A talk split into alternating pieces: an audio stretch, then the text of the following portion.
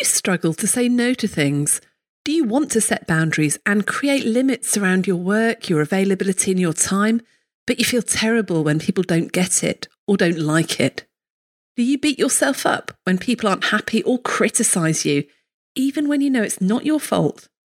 And does this sometimes make you feel helpless and like you have no choice? This week, the tables are turned, and Dr. Sarah Coop, GP coach and medical educator, joins me on the podcast to interview me about what I've seen and learned through the COVID pandemic about workload, setting boundaries, and dealing with criticism through chatting with guests on the podcast, delivering our Shapes Toolkit resilience and productivity training, and coaching doctors. And we discuss some of the deep seated reasons why we might be reacting so badly and why it's hitting a raw nerve. We chat about why recognising our limits and enforcing our boundaries can be so uncomfortable and difficult, and how we can find ourselves ping ponging between the rescuer and the victim mentality by either taking too much responsibility or taking not enough control over our situation. So, listen to the episode if you want to find out why the stories in our heads may be increasing our stress and exhaustion, how to tell when the boundaries you've set are working, and some better and simpler ways to deal with public criticism and private disapproval. Welcome to You Are Not a Frog, the podcast for doctors and other busy professionals who want to beat burnout and work happier. I'm Dr. Rachel Morris. I'm a GP now working as a coach, speaker, and specialist in teaching resilience even before the coronavirus crisis, we were facing unprecedented levels of burnout. We have been described as frogs in a pan of slowly boiling water. We hardly notice the extra long days becoming the norm and have got used to feeling stressed and exhausted. Let's face it, frogs generally only have two options stay in the pan and be boiled alive, or jump out of the pan and leave. But you are not a frog, and that's where this podcast comes in. It is possible to craft your work and life so that you can thrive even in difficult circumstances. And if you're happier at work, you'll simply do a better job. In this podcast, I'll be inviting you inside the minds of friends, colleagues, and experts, all who have an interesting take on this, so that together we can take back control and love what we do again. Are you constantly stressed and thinking about work? Does your laptop come with you on holiday? Your to do list have permanent residence in your brain, and your worry about how to handle the latest crisis wake you up in the small hours.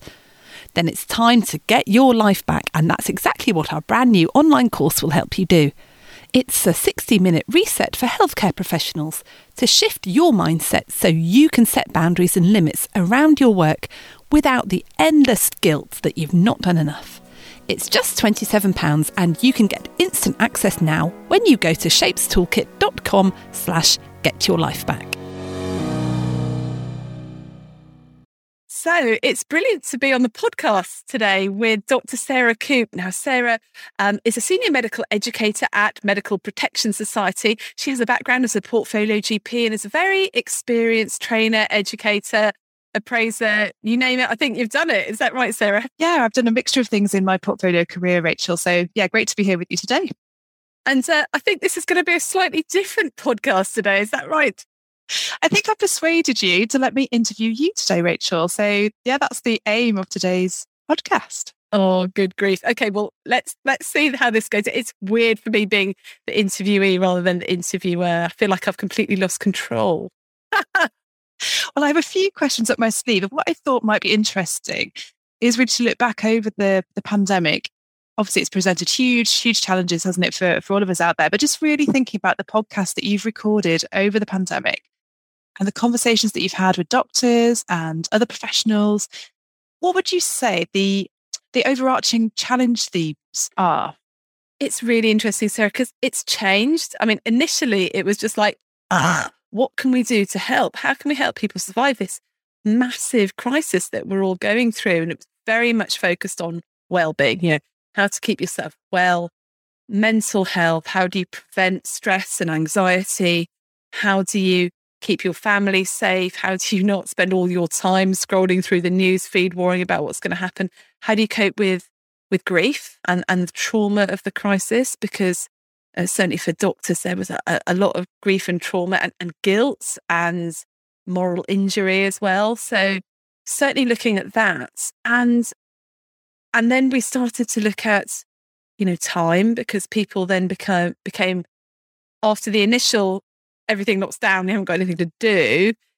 Well, apart from if you're on the front line working, but there were a lot of people that that couldn't work because we couldn't see patients for a little bit, apart from on the screen mostly. It then became, well, how do I manage my time in a virtual world? How do I cope with the isolation and the lack of connection?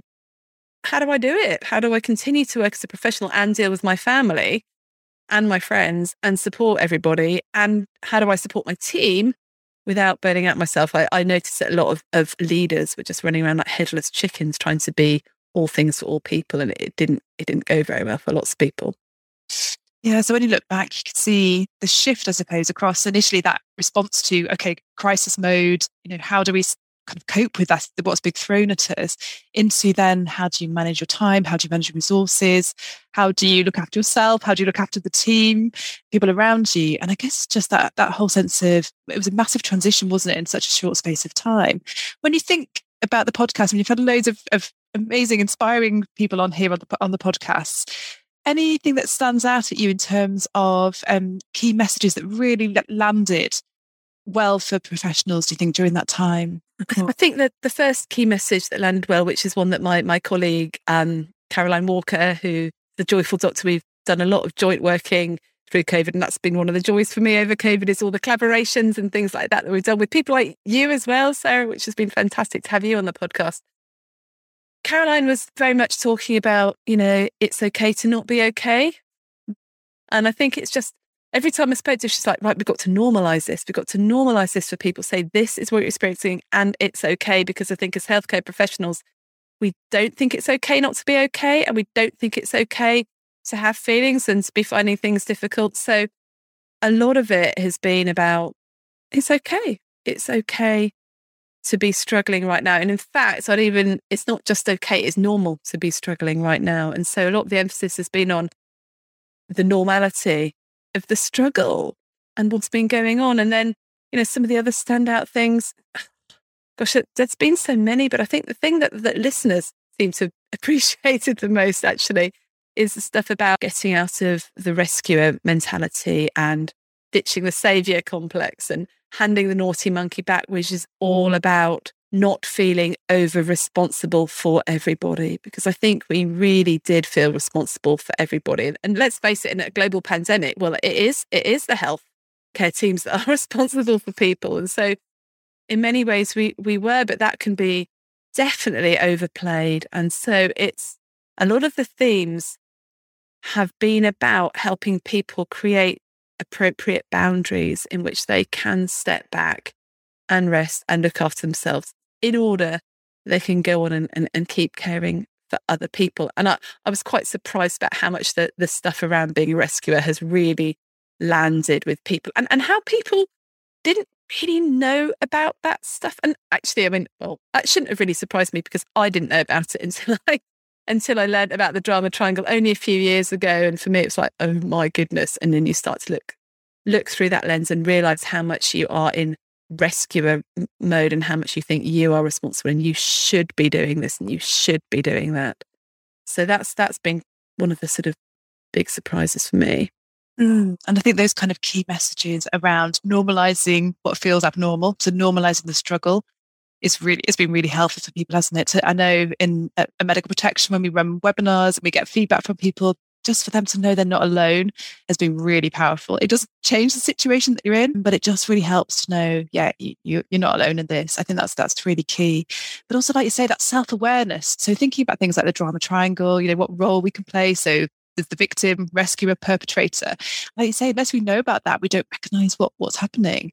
And the other thing you said about being over responsible. So, what sort of things were you recognizing, or from what conversations you've had, what sort of things are people being over responsible for? Well, I think people feeling very responsible for their teams and very responsible for the well-being of the people they worked with, almost to the point of if then something went wrong for the people that they worked with, feeling it was their fault or feeling that they could do something to make it right or if someone that they was working they were working for were having a hard time or or actually even being a bit difficult or obstructive, they'd be bending over backwards to to make it okay and make everybody happy. And we know that you can't make everybody happy all of the time. You cannot please everybody all of the time. But feeling absolutely awful when you when you couldn't do this impossible task. And likewise feeling over responsible for patients, I guess, in a way, and bending over absolutely backwards to please their patients uh, and to do what the patients needed and to keep the service going.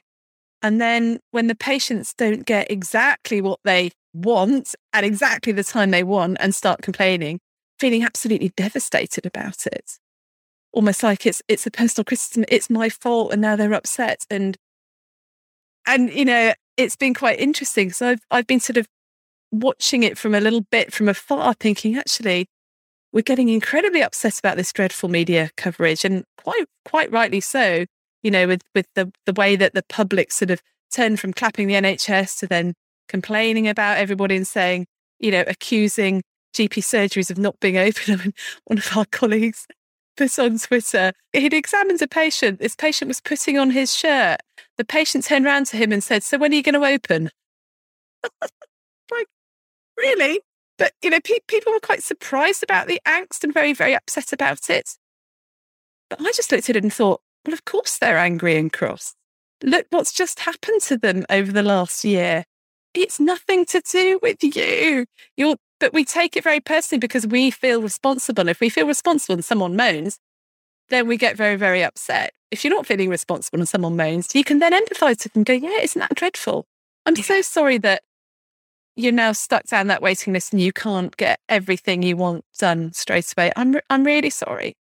But that's the way the system is. But instead of that, we're going, oh my gosh, this is awful. They shouldn't be saying that. And, and working so, so hard to try and meet everybody's needs and, and burning ourselves out without realizing that perhaps we do need to put ourselves first in order to be able to provide the service that we want.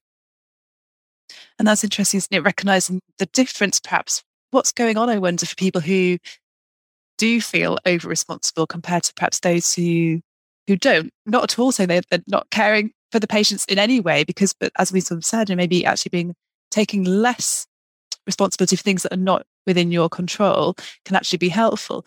What do you think people who perhaps uh, take over responsibility for, what do you think they might be telling themselves that means that they they do that? Well, I think, and you know, I can tell you exactly what they're telling themselves because I have these thoughts quite regularly. If no one else does it, who's going to do it?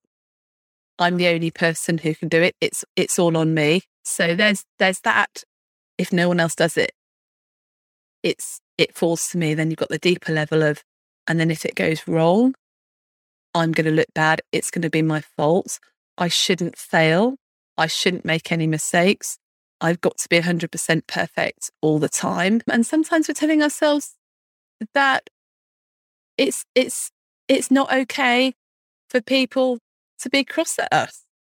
It's not okay for us to be for well for, for people to be upset with us. Yeah, I've been thinking a lot about this this whole boundary thing recently because I did the podcast with with Rob Bell about having the savior complex, and he just said, "Look, you've got to make peace with your limits." And I've been really thinking about what does making peace with your limits actually look like. And one of the things about making peace with your limits is being able to put the boundaries in and then accept the consequences of those boundaries. So I was listening to another really good podcast um, with Glennon Doyle, who's a very famous uh, writer. It's called We Can Do Hard Things. It's, it's a really good podcast. And she was talking about boundaries and she's put up lots of, lots of boundaries. She's had issues with addictions and things in the past. She, she writes all about that. And she said that in the school playground, she doesn't like interacting with lots and lots of people. So she deliberately said, when I go to school, when I go to parents' evening, I'm deliberate. I'm there for my kids. I'm not really there to interact with other parents. So she sort of just focused on her kids and kept herself to herself. Then her child had an issue, had a problem, and she called one of the other mothers and she said to her, Well, you know, they've been having this issue for a year. And she's like, How come you didn't tell me about it? And the mother said, Well, I find you quite un- in- unapproachable. And she said she was devastated by this, that this mum found her inapproachable, unapproachable, whatever the word is. She then phoned up her colleague who said to her, Okay, so do you do you want to be approached in the playground? She said, Well, no, not really. And they said, Well, congratulations. It's worked. you know, achieved the goal. Yeah. You've achieved it, right? But you don't like the consequences of that. And I think that's the problem sometimes. We're like, I don't, I want to have some time and space. I really need a rest. I need to leave work on time. I need my partners to give me a break or whatever. And you put that boundary and say, this is what I need. And then people might say, well, we don't like that. You know, we don't like that. We want you to, to work an extra session or we want you to work longer or we want to see you straight away. We don't like the fact that they don't like it. But you know what? That's what making peace with your limits is about. Is that is that making any sense? Because it's the first time I've actually said this to anyone. That's really helpful, Rachel, because I think what you said there is around importance of setting boundaries in order to kind of manage what you are responsible for and what you're not. But recognize that when you set boundaries, there will be often a negative, well, there's a positive consequence because that's the protecting yourself consequence, isn't it? That you do set the boundary because you need to protect yourself but yet there'll be a negative consequence often because other people will push against those boundaries. Um, often say, don't be in parenting, it's your job as a parent to set the limits. It's the child's job to push against the limit, but your job to hold that fast. And I think you know that's that's often really helpful to kind of keep in keep in mind. But it's true when we set a boundary in terms of what we will and won't allow in our lives or what we can and can't give. Other people don't like that boundary necessarily, but it's they say not taking it personally in that way. I think is really important. I was reading something the other day that said about the importance of setting boundaries and staying connected. And you said, and you talked about that earlier when you were saying about empathizing with somebody who maybe found it hard to get an appointment to the GPs, for example. So you've set a boundary and then the person will perhaps push back against it. And I think the important thing to do then is to empathize with that resistance without giving in to the boundary. Whereas I know it's very tempting sometimes to, when somebody pushes against the boundary, to distance because it's so unpleasant to to see the consequence. And actually, rather than distancing, it's how to stay connected but not giving in. I don't know what you think about that. Oh, I, lo- I love that concept. Yeah. So empathize and but hold the boundary. I'm so I'm so sorry I can't see you for a couple of weeks. You know, I really hope things go okay. And there's always the other options if if, if you need if you need that. I get it. You're pushed for time, and with over 200 episodes, how do you know which is going to be the one that lifts you out of the saucepan and back to thriving at work? Never fear, the You Are Not a Frog podcast quiz is here. Find out if you're a super squirrel, brilliant badger, or mighty mole, and I'll send you a personalised playlist with the top five episodes that will make the biggest difference to you. Discover your top of the hops top five episodes, sorry, and leap into your happiest, thriving self again. Just go to youarenotafrog.com slash quiz. Yeah. And I think with the boundaries, we are such, well, I'd like I was going to say people pleasers, but that's that sounds really derogatory. We're not people pleasers. We're actually hardwired to want connection and to want belonging into a group. So this being accepted and being liked by the gang is actually an existential thing for us. So it, it's not sappy to be a people pleaser. It's actually what our brains are looking for. But we just need to accept that we are, like I said, we can't please people all the time. And when people push against it, we don't like it. And then what happens is, even though it's not personal, we make it personal because it then hits on some of our deepest insecurities. So if you say no to someone or you can't work any longer, then it's like, oh, maybe I'm not a good doctor. Maybe I'm la- maybe I'm lazy because the last thing I want to be is lazy. And you start thinking, oh, crumbs, maybe that's it. And then we start with the the shoulding and the oughting. And then something else I've been reading recently is this whole indoctrination about we what we should and what we ought to do. And I think as doctors, we have a huge amount of indoctrinated thinking about what we should be like as a doctor. We should always go the second mile. We should always make the care of our patient our first concern. As we know, it says in GMC duties of a doctor. And of course, we should, you know, always. Well, it's interesting. I'd like to know what you think about this. Of course, you need to keep patients safe. But does always putting the patient first mean we stay three hours late when they could have waited another week? I don't I don't know. Yeah, it's not an easy answer to give, I suppose. in terms of hard and fast guidance to that. But I think it's each situation will be different, won't it? But I suppose it's always weighing that up and thinking rather than I should do that, it's thinking in some situations, yes, we should respond to an emergency. We should respond to things that can't wait. But just sort of slightly sidestepping that, I guess I'm thinking if I catch myself saying I should do something, I'm learning to just challenge that thought and thinking, well, I could do that because I'm choosing to do this. And so, you know, sometimes you think, well, I could see that extra patient because I'm choosing to see them now because I want to check with myself, you know, that, that actually they haven't got a serious condition.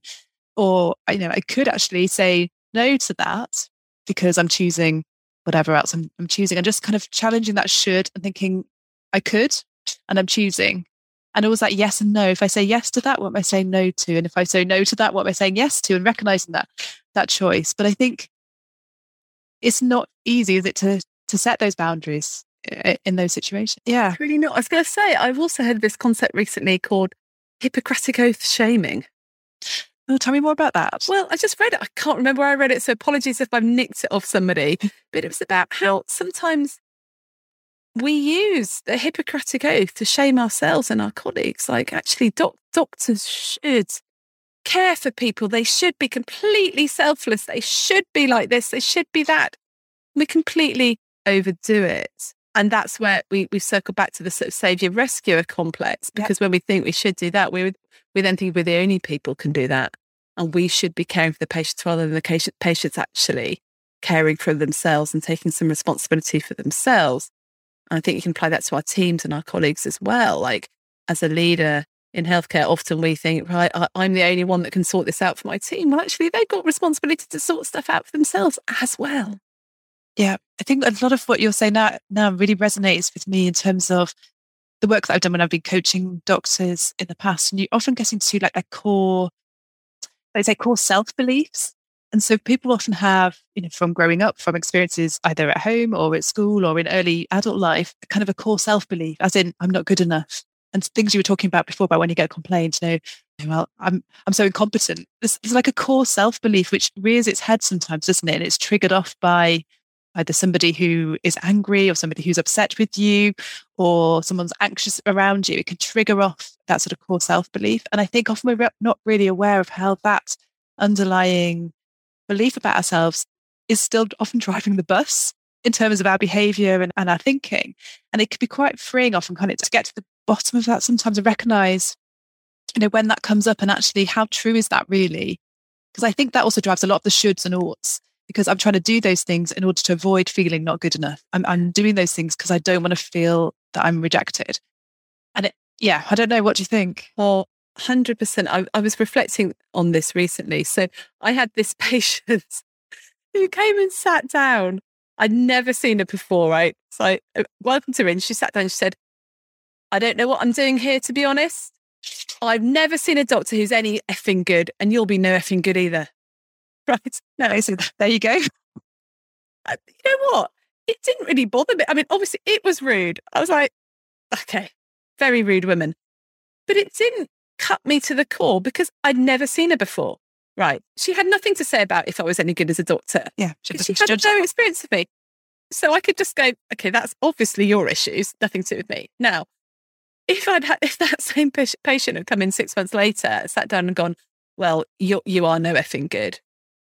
That would have been, even if I'd done my best, done brilliant medicine with her, I would have been really upset. It would have really cut me to the core because perhaps deep down there is a belief that maybe I, I'm not as good as I could be and I haven't kept up to date as much as I could have done. And maybe I'm not as empathetic as I could be. So, yeah, the, the stronger our our limiting beliefs are, the more things are going to touch a raw nerve and bang on that bang on that nerve when people say things and then the more we'll react to it and the more more defensive we are and maybe that is what's been going on with you know, patients accusing us of not being open and not not seeing them. Maybe that's a bit of a raw nerve because we're not able to GPs aren't able to see patients in the way that they would want to. They don't like that. And then when a patient accuses them of not doing that, it's even worse, you know.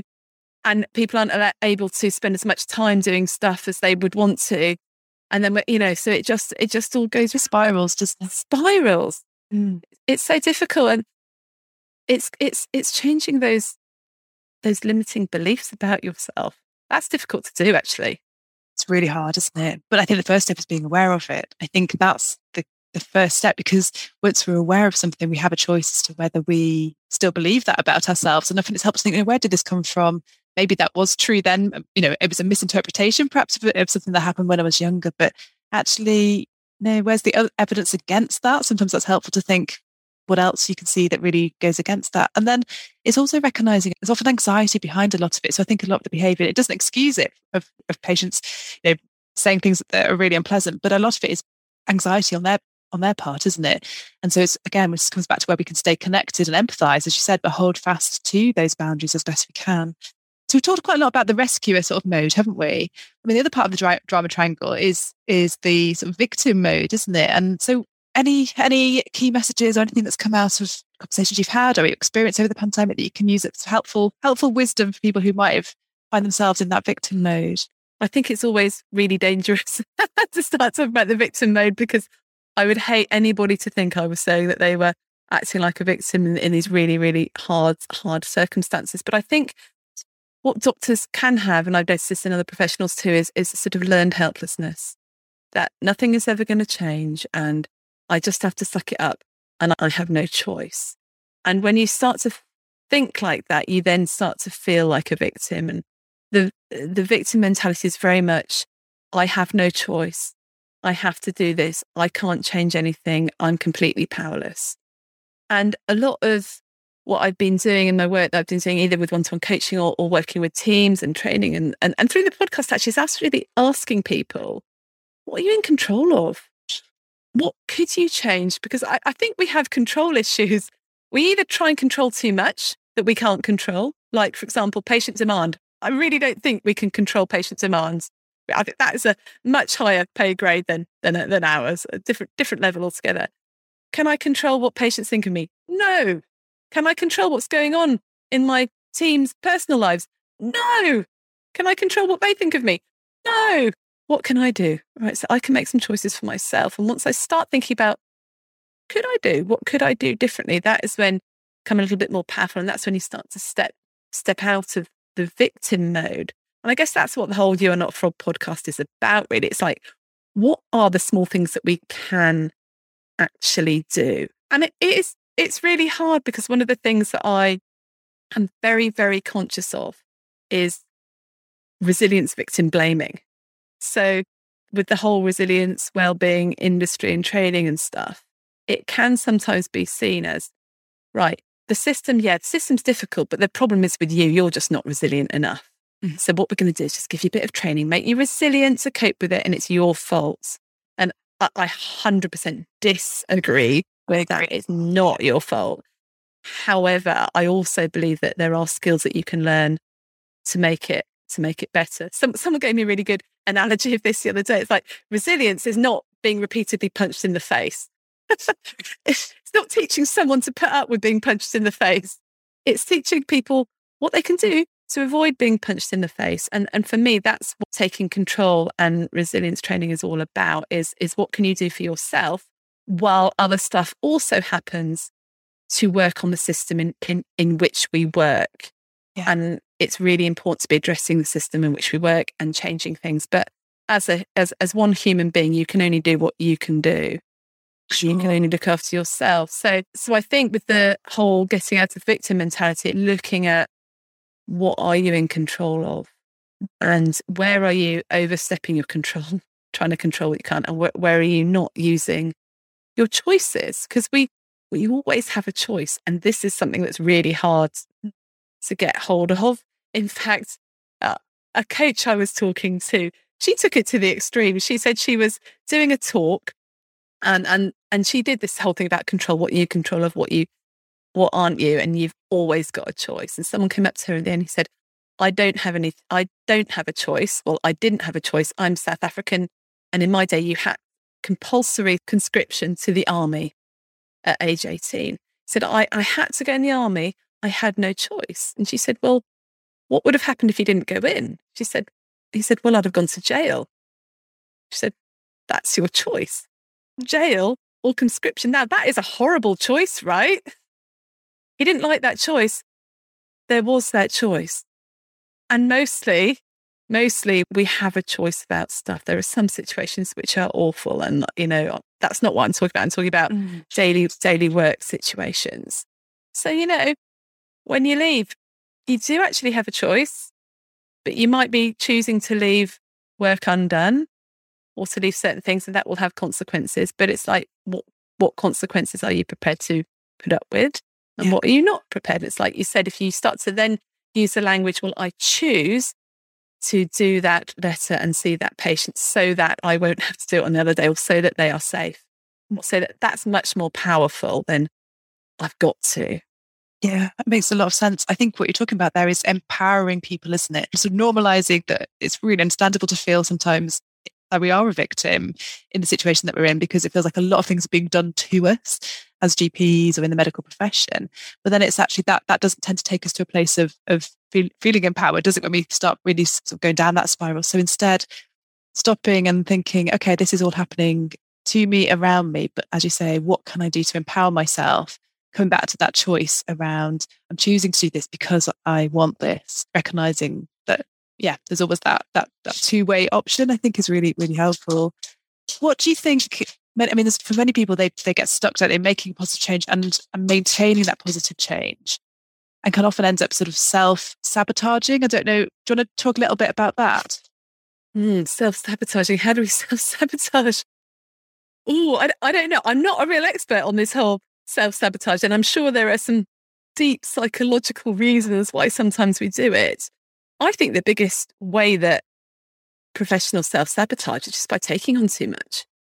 So you start off with good intentions, you know, I'm going to do this. And then this other thing comes in and you say yes. And this other thing comes in and you say yes. And soon you haven't got any time to do that thing that you said you were going to do. And then it's just impossible to do it. And then you don't feel successful at anything.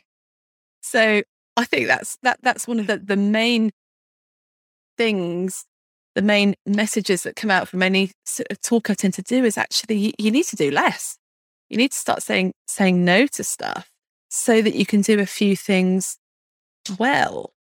And once you start to say no to stuff and you start to limit stuff and you start to, well, a lot of it's actually staying in your zone of power because a lot of the time we just can't do everything. And I've been working with a few PCN directors recently, and a lot of them are saying, How do I do this and that? And it's all out of their control. And, and off, a lot of the time, it's just recognizing that that's out of your control. So, what can you do with what you've got?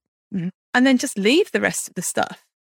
And by leaving the rest of the stuff, you actually become much more powerful because then you can focus on what you can control. Yeah. So I think we, I think that is one of the ways we self sabotage is by beating ourselves up about the stuff that we we can't do because we have no control over. Yeah. And actually, like I say, becoming overwhelmed as a result. So it comes back again to that focused intention. And I think being intentional about what is in front of you now, I sort of say, just do the next thing, meaning be intentional about the next thing rather than I think spreading ourselves so thin because there's often a multitude of tasks that need our attention. And I think there is often that sense of dissatisfaction because we can't do it all and feel like we've done it all well. So there is that sense of again just stopping and, and taking stock, I think, and thinking, right, what's the most important thing right now, prioritizing that needs my attention and how to how to do that. We've talked quite a bit around, I suppose, boundaries and saying no. And I think saying no can be a real challenge for, for many people in the caring professions any other tips around how to say no well? So we've sort of said about setting boundaries and kind of sticking to your boundaries, but sometimes it could start before that in terms of what stops people saying no. I don't know if you've had any conversations with people, podcasts that have been really helpful. I think that the biggest barrier to people saying no is themselves. It's the stories that they're telling themselves in their head. And I think it's quite hard by thing because I do talk about the amygdala a lot. The amygdala being your threat detection system that will detect a physical threat, hierarchical threat or a group threat, so the belonging threat. Because when we lived in caves, if the, the tribe didn't like us and we got chucked out, we'd probably die of exposure or be eaten by a bear or both. So we really hate saying no to people because that might upset them. They might think badly of us and they might throw us out of the, the, the cave and we might then die of exposure. And so when someone asks us to do something, unbeknownst to us, our amygdala can suddenly go, oh no, hang on, hang on, you've got to say yes here because if you say no, that's going to be really dangerous. And it'd probably be quite good to do it and you really ought to do it and you know you'd be a really bad doctor if you weren't doing that. And and, and who do you think you are? And blah blah blah blah blah. So you've got these stories in your head that putting you, you into your you know, your sympathetic nervous system fight, flight, or freeze thing, and you find yourself going, yeah, yeah, yeah, that's fine, I'll do it. Just to alleviate discomfort sometimes. Yeah, just because Yeah. it's much easier to say yes than to say a firm no. So I guess my the, the biggest tip I've got for saying no is to give yourself a pause. Right. When you're in that situation, hit the pause button, just have a phrase, have something you can say to say, Can I get back to you? I need to think about that. Sounds great. Can I get back to you? I need to check my diary. Let me have a think. I'd love I'd love to say yes, but I just need to make sure I can actually properly say yes and got the time. Give yourself that pause, then go, wait till you're out of your sympathetic zone, calm yourself down, think about it. Do I want to do this? Do I not want to do this? Am I the right person to do this? Do I have the time to do this? One thing we talk about all the time in our Caroline and I run a Permission to Thrive CPD webinar membership community for doctors. One of our mottos is it's either a hell yeah or it's a no. They're like, we've got all these opportunities. It's either going to be hell yeah, I'm going to do that. If it's a yeah, that sounds okay, no, then that's a no. That's a no. Go for the hell yeahs. Avoid the that might be quite a good idea, but take the pause in order to think about it. And sometimes it's also then easier to say no in an email or by text or something like that. I mean, that sounds like a bit bit of a cop out, but actually, you know, you can just say, no, I'm sorry. And also I would say to people, don't explain. Don't explain too much. Don't say, I'm, I'm really sorry, I can't because I, I just really need a break this week and I really can't go out for another another night and I've got to see the dog and blah. Just go, I'm so sorry, I can't do it. Yep. So I think those are really helpful tips because it is something that it takes practice to kind of get used to doing, doesn't it? Say no. There's a, and I can't remember where this came from, but I remember it quite well. An ACTS ac- acronym, so A C T S. So for saying no, so A was acknowledge the request. So saying, okay, so what you're asking me to do is X, Y, Z. C is clarify. So just clarify the request to make sure that you have got it right because sometimes we can misunderstand the request. And T is transform. So that might be possibly saying, I'll get back to you, you know, at, a later day. But it could also be transform it into, well, I can't help you with that this time. But if you find yourself in a similar situation in three months' time, let me know if that's if that's something you would be willing to do. So transform it some way, or sometimes without jump, jumping someone else in it, it might be actually, I know someone else who would really love to do that. And you could transform it into recommending somebody else, but you have to be careful about that one. And then S is making a suggestion sometimes for an alternative. And that's quite helpful sort of framework, I think, of, of you know, how to how to structure your no. But I think the most important thing is give yourself time, especially if you're somebody who is a knee jerk. Yes, yes, I Yeah. think is really helpful. Yeah, my my problem is I say yes to things because I genuinely want to do them and I'm really interested. Oh, yeah, that'd be good. Yeah, yeah, yeah. And then I come back and oh no, what did I what did I commit to? And another principle that I think is really helpful is say yes to the person and no to the task. Mm. So it's like, oh, I'd love to help you. That sounds really interesting project. Wow, you know, that's you know, I'm really sorry. I don't think that I can do that. It sounds great, and if I could help in any other way, great, let me know type thing. So you're really affirming the person. You're just saying no, no to the task. Because often we feel we're saying no to the person, but we're not. We're just saying no to the the thing.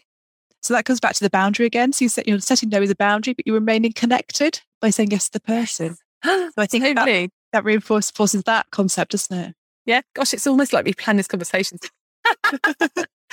well, just thinking back then, what what do you think people now might do differently at the start of the pandemic if we were going back in time with what they know now? So think about perhaps leaders. It's a hard one that one to sort of speak generally, but I don't know what what do you think people might do might do differently at the start if they knew what they knew now? I think perhaps plan it, plan that you're in it for the long haul. I think we thought it's going to be a pandemic. Don't know how it's dreadful it's going to be, and then it's going to be over. We're going to go back to normal. It's an interesting one. I think setting some goals for their team that were more around workload, well-being, and resilience. It's obviously important to keep physically safe at, at any time, but I think there wasn't enough emphasis on how we're going to long term sustain ourselves rather than short term sustain ourselves. And I think th- there, you know, I was, I was talking to the national leadership, it would be much more communication with patients around what is possible and what, what isn't possible and what the role of the doctor is. And I think I would want leaders to be able to say to their teams, this is okay. It's okay to say no to stuff. It's okay to set boundaries and prioritize their work a little bit more so people weren't, weren't feeling just so so snowed under with it and and just help help doctors know they're doing an absolutely fantastic job. Mm. And just to hang on in there and and it's okay to look after yourselves and put those boundaries in. I, th- I think we know that, but the thing I'd really like people to know is when people kick against your boundaries, that's okay. It means they're working. So let's let's celebrate that rather than get really upset about it. Yeah. So from there, Rachel, if I'm going to turn the tables and say, what's your three top tips for your listeners this week then? Yeah, I think well, from everything we've we've talked about, I think first of all, recognize when you've got that sort of rescuer complex, that superhero complex, when you're thinking no one else can do it, it's all down to me. And that's difficult because one of the things I did want to say earlier was I do recognize that when you're a partner, when you're sort of running the show, when when you might be the only person there, it's even harder when that has an element of truth to it. But you you need to sometimes, and this is really hard to say, if you're continually absorbing the stuff and doing it yourself, then no one else is seeing that there's a need or a problem. And so no one else is able to fix it if you're the one that's fixing it all the time. So you're just hiding, hiding, hiding the problem. And I think, calling it the Jeremy Hunt report, it wasn't, it's the House of Commons report into the well-being of healthcare staff. There was a comment in there that healthcare staff in, in the NHS and health and social care, they absorb so much extra work that they're not paid for that if at any point they stopped doing it, the entire system would collapse. So all that extra absorbing. Yeah. It's the extra absorbing. And I think doctors have been doing all that extra absorbing. But the problem is they're collapsing, not the system. We don't want anything to collapse. So that there's got to, there's got to be an alternative, but maybe we need to be having those boundaries and saying, actually, no, no, that's it, and, and push the problem up so that actually change has to happen. That was my first tip, I think, with uh, probably about four different tips. The second one is work out what your boundaries are and then don't get upset when when people don't like them when you enforce them and people react badly because that's their problem not yours and then thirdly would be about this whole taking things personally that check the stories that are going on in your head check what limiting beliefs you have about yourself that things are triggering and then question them is is that true and one way to question them is just get together with with some friends. And I think that's probably the other thing I would say to people in the pandemic, like get your gang around you right now. Know who your team are, regularly connect with them. You know, if if you're locked down, go on Zoom. If you're not locked down, go out into it for a walk as soon as you can. Go out, sit around a fire pit, have a drink and compare notes. Just get out and, and connect with with your team, not people that are gonna suck the life out of you all the time, but people that really get it, that can support you. Because, like you said, knowing that you're in the same boat as someone else doesn't remove your problems, but somehow it makes it sort of easier, easier to cope with it. Yeah. Yeah, those are really helpful tips. Thank you, Rachel. Well, thank you for letting me talk with you today and turn the tables, as I said. And uh, hope that's been helpful for people. Just look back and then also taking, you know, your wisdom, your reflections, your insights. I think taking it forwards um, recognizing it's you know that's that whole thing about the, the marathon sort of not a sprint analogy is really helpful i think like you said about making peace with your limits that that really resonated with me and also this sense of pace and balance doesn't feel like we have a lot of control over pace and a lot of control over getting the balance so again it's just looking for those two things you know, what in my in the pace of things what can i just slow down a bit and in the balance what do i need to perhaps increase in order to give me some restoration, some time off, some a sense of better balance because I think a lot of people are feeling that there isn't that balance there. So I guess one small shift that moves you in that direction. That's what made me think about when you were talking through those things. Oh, yeah, certainly. Oh, so thank you. Thanks for asking me those difficult, difficult questions. Well, yeah. so I hope that's been useful for, for, for people listening. But we'd love to know people's thoughts actually. And I think we should get, get you back, Sarah. I think we could um, maybe take people's questions about any of this and I'll, I'll, collect them or we'll get you back and we'll maybe go through them and answer them. How would that be? Yeah, that sounds great. Look forward to that. Brilliant. Great. Well, thank you so much. Thank you. Bye. Bye. Thanks for listening. If you've enjoyed this episode, then please share it with your friends and colleagues. Please subscribe to my You Are Not a Frog email list and subscribe to the podcast. And if you have enjoyed it, then please leave me a rating wherever you listen to your podcasts. So keep well, everyone. You're doing a great job. You got this.